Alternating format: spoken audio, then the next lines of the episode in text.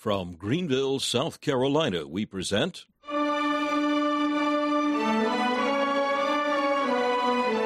Let the Bible speak.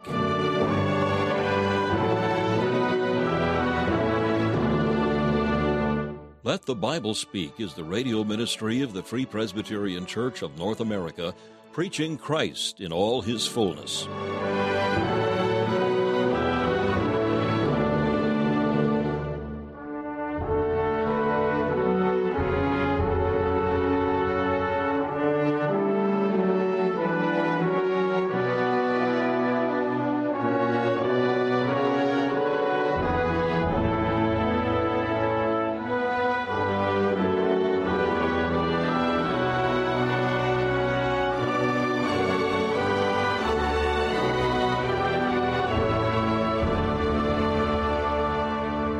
Once again, we count it a privilege to welcome you to another broadcast of Let the Bible Speak, presenting a series of studies on the doctrine of the Holy Spirit.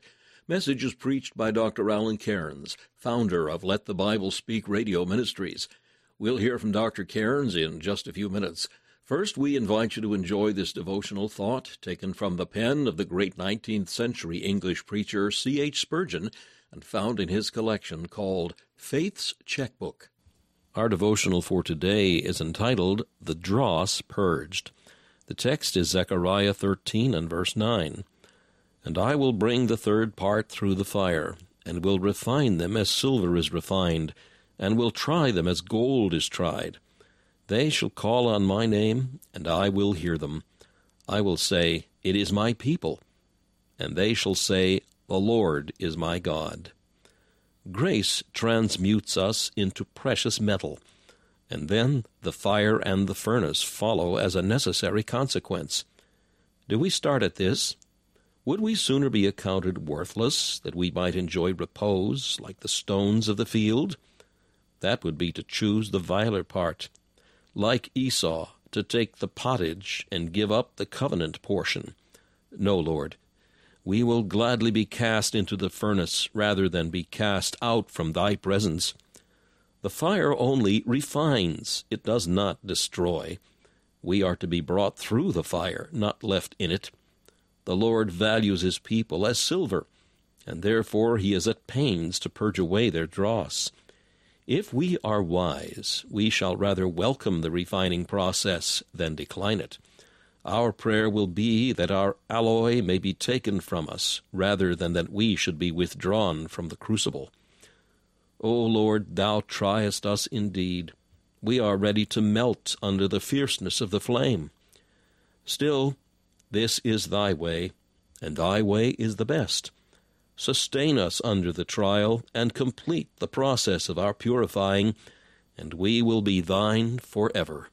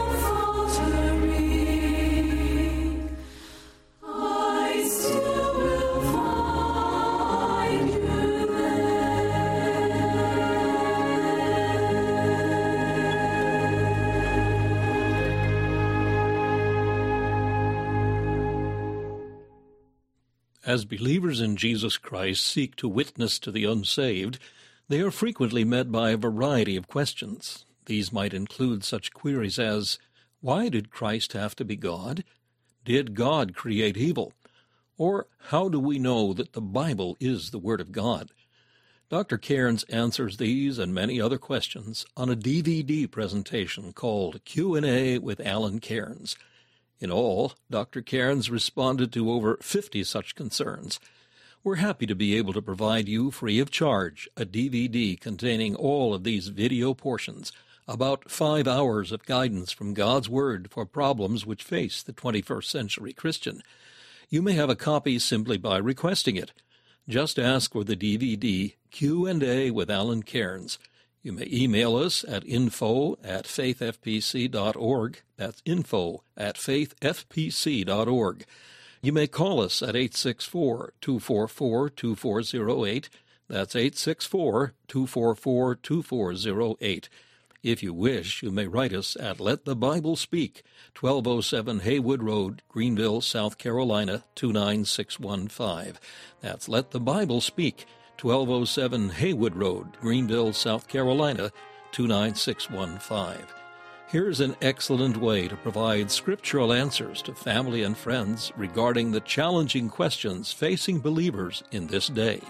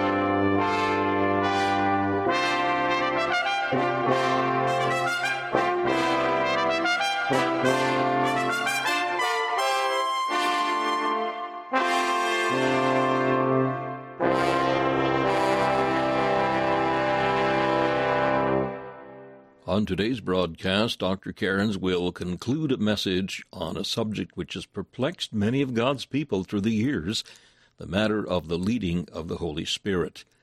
He has been emphasizing three important words that are the infallible indication of the Holy Spirit's leading God's Word, God's Way, and God's Will. Today, Dr. Cairns applies the truth of the substance of the Spirit's leading as he speaks of the significance of that leading and its implications for both the saved and the unsaved.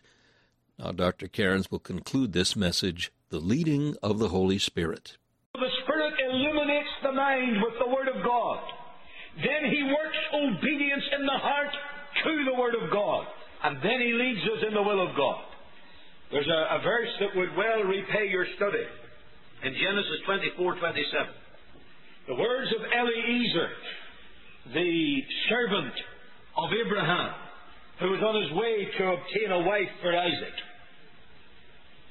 And when he got there, and he found that he had gone straight to the very woman that the Lord had for Isaac, he stood back in amazement. And these were his words I being in the way, the Lord led me. Was in the way of the knowledge of the word that his master had given him. He was in the way of obedience to that word. He was in the way of prayer. For he had taken time to get down before God and commit this to the Lord. He was in the way of faith, for having committed it to the Lord, he rolled the burden onto his God. And being in the way, the Lord led him. I want to tell you, my friend, there's first the Word, then there's the way, then there's the leading in specific areas. You desire God's will. And if you're diligent to get to know the Scripture and what the Bible has to say upon it, and if you're willing to obey this book, whatever it says, the Holy Spirit of God has committed Himself to give you light from heaven, to give you a conviction of the heart and of the mind and of the will. He'll show you what the will of the Lord is. He says in Romans 12, I beseech you therefore, brethren, by the mercies of God, that you present your bodies a living sacrifice, holy and acceptable unto God, which is your reasonable service. He says, Be not conformed to this world, but be transformed by the renewing of your minds, in order that ye may prove what is that good and acceptable and perfect will of God. The trouble with so many Christians who don't know what it is to live in God's will is that they want God's will when it suits them, and they want to go the way of the world at other times. You can't have God's will and be living in defiance to God's word. You can't have God's will and be living after a carnal fashion. You're going to walk outside of God's will. And I tell you, when a Christian deliberately walks outside of the will of God, that Christian's courting disaster. I've seen it happen again and again and again. Remember a young woman, the little church I grew up grew up in in Belfast. As a Christian, she had everything going for her. She had a beautiful singing voice. She sang with not only vocal beauty and power, but with tremendous spiritual power. When she sang, God spoke. She had tremendous personality. She was not the most beautiful girl in the world, though I think most girls would have been happy to look as she looked, but she was not the most beautiful girl in the world. But when she spoke, the light of glory seemed to shine from her face. She had a testimony that spoke to people. When God saved her, she was engaged to be married to a very ungodly fellow, a man who hated the gospel, a man whose heart was much against the things of God. She broke off the engagement and said, I can't deliberately set in to uh, a union with somebody who's an enemy of God. That's the stand she took, and God blessed her. God used her. Then came the time when the defences got weakened she began to reevaluate. Well, is it the will of God for me not to marry this? Maybe it's God's will that I should. Maybe it's God's will this, and maybe it's God's will the other thing. No matter what the Bible said.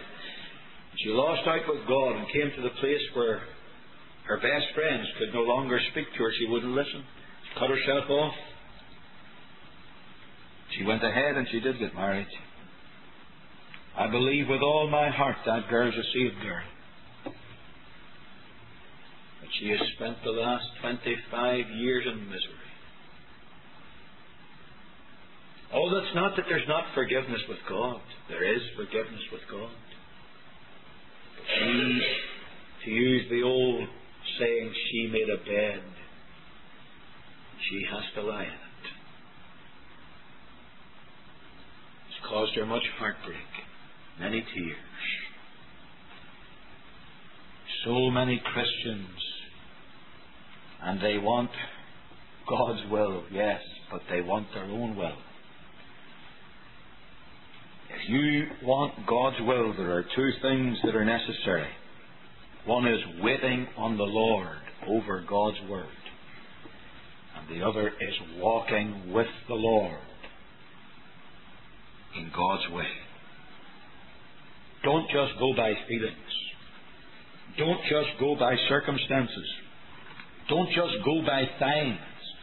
Don't just go even by texts of Scripture. In fact, I would tell you to be very careful about taking texts of Scripture and spiritualizing them to mean something else and then saying this is the will of God. Now, do not misunderstand me. When the Lord starts to lead, He will touch your feelings. He will touch the circumstances. And He will very often even use His Word to speak to you right out of the book, and He will make a text of Scripture appeal to you in a peculiar manner. The Lord will do that. But this is all the result of waiting on the Lord over the Word and walking with the Lord in His way. We have got to get back to the centrality of the Holy Spirit in this matter. The Holy Spirit of God must be the one who leads us first to the Word, then in the way of holiness. If you're walking in the light of the Word in the way of holiness, it's impossible for you not to be led in the way of God's will for your life. It's impossible. Now that's the substance of the leading of the Spirit. We close this morning, just a word about the significance of it. I want you to notice what the text says. As many as are led by the Spirit of God, they are the sons of God.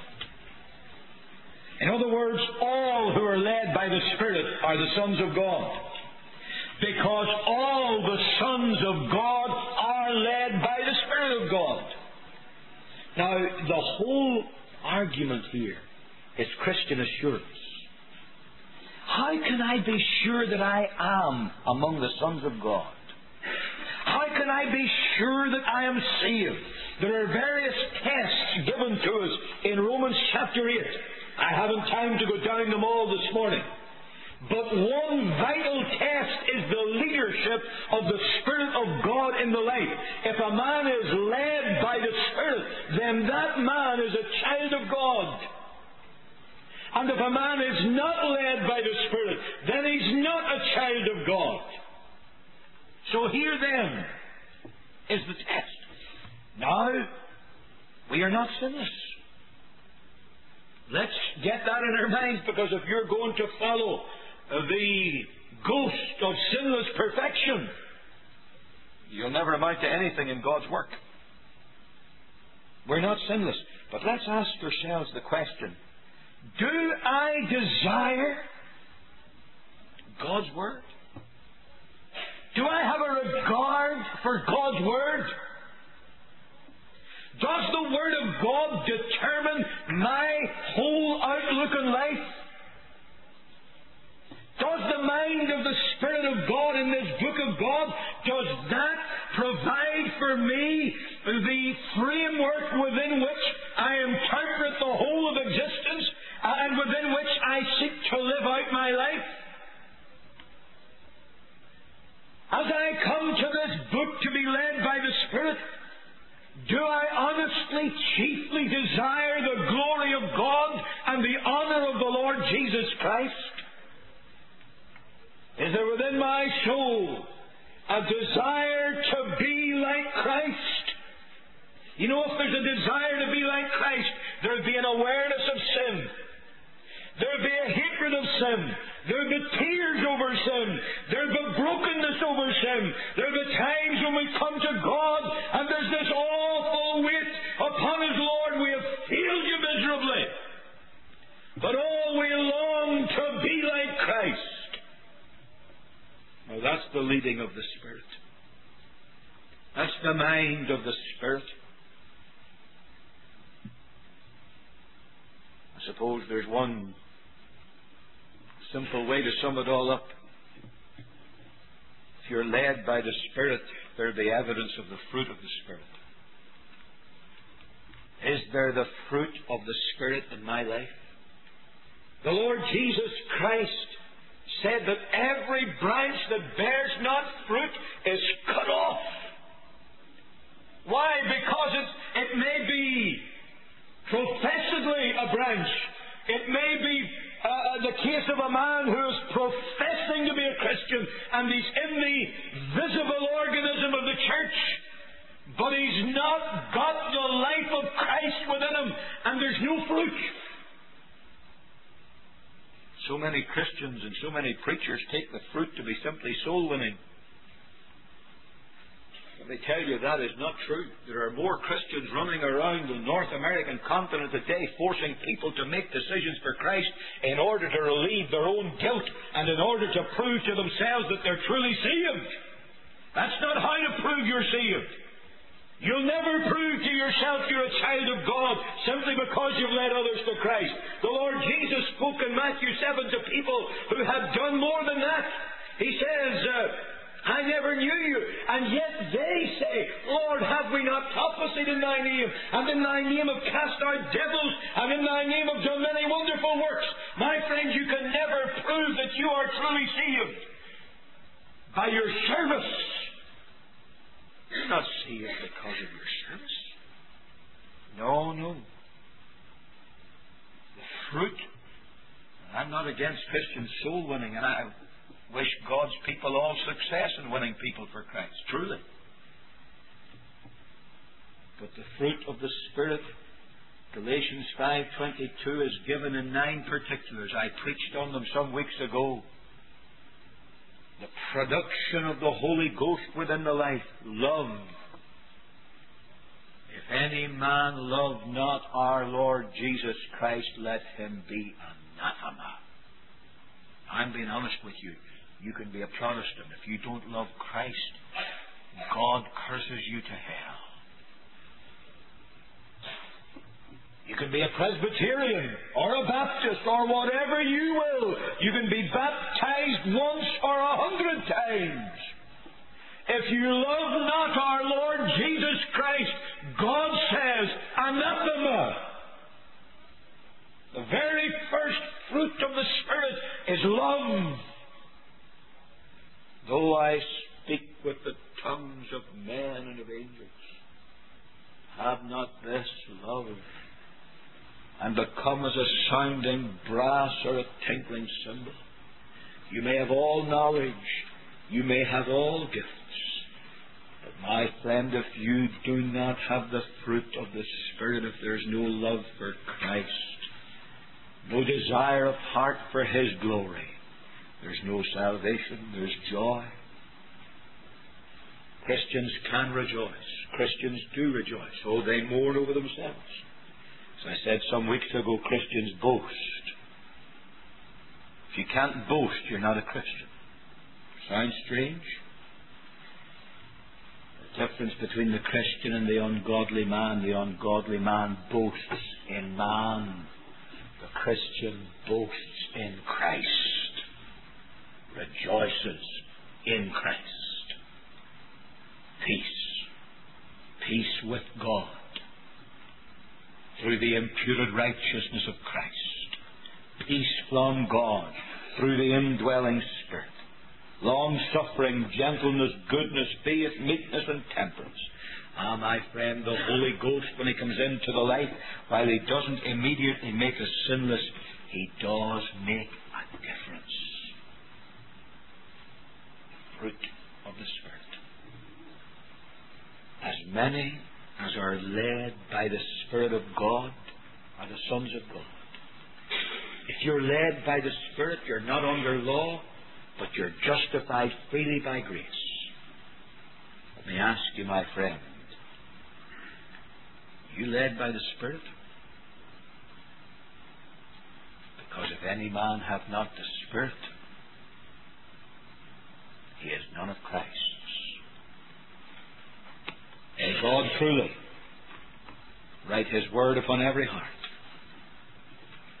And I trust today, if you're not saved, you've only got a religion that touches the outside but not the inside, you'll go and get on your knees before God today and cry, Lord, make me truly thine, indwelt and led by the Spirit of God. If you are a Christian, you ask the Lord for leading into and through the Word, into God's way, and into the very center of God's will.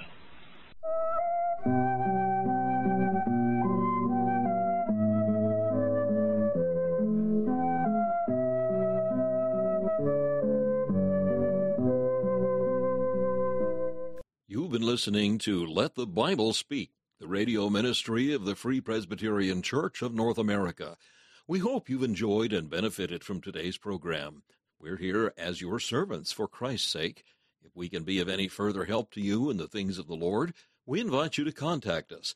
Our mailing address is Let the Bible Speak, 1207 Haywood Road, Greenville, South Carolina, 29615. That's Let the Bible Speak, 1207 Haywood Road, Greenville, South Carolina, 29615.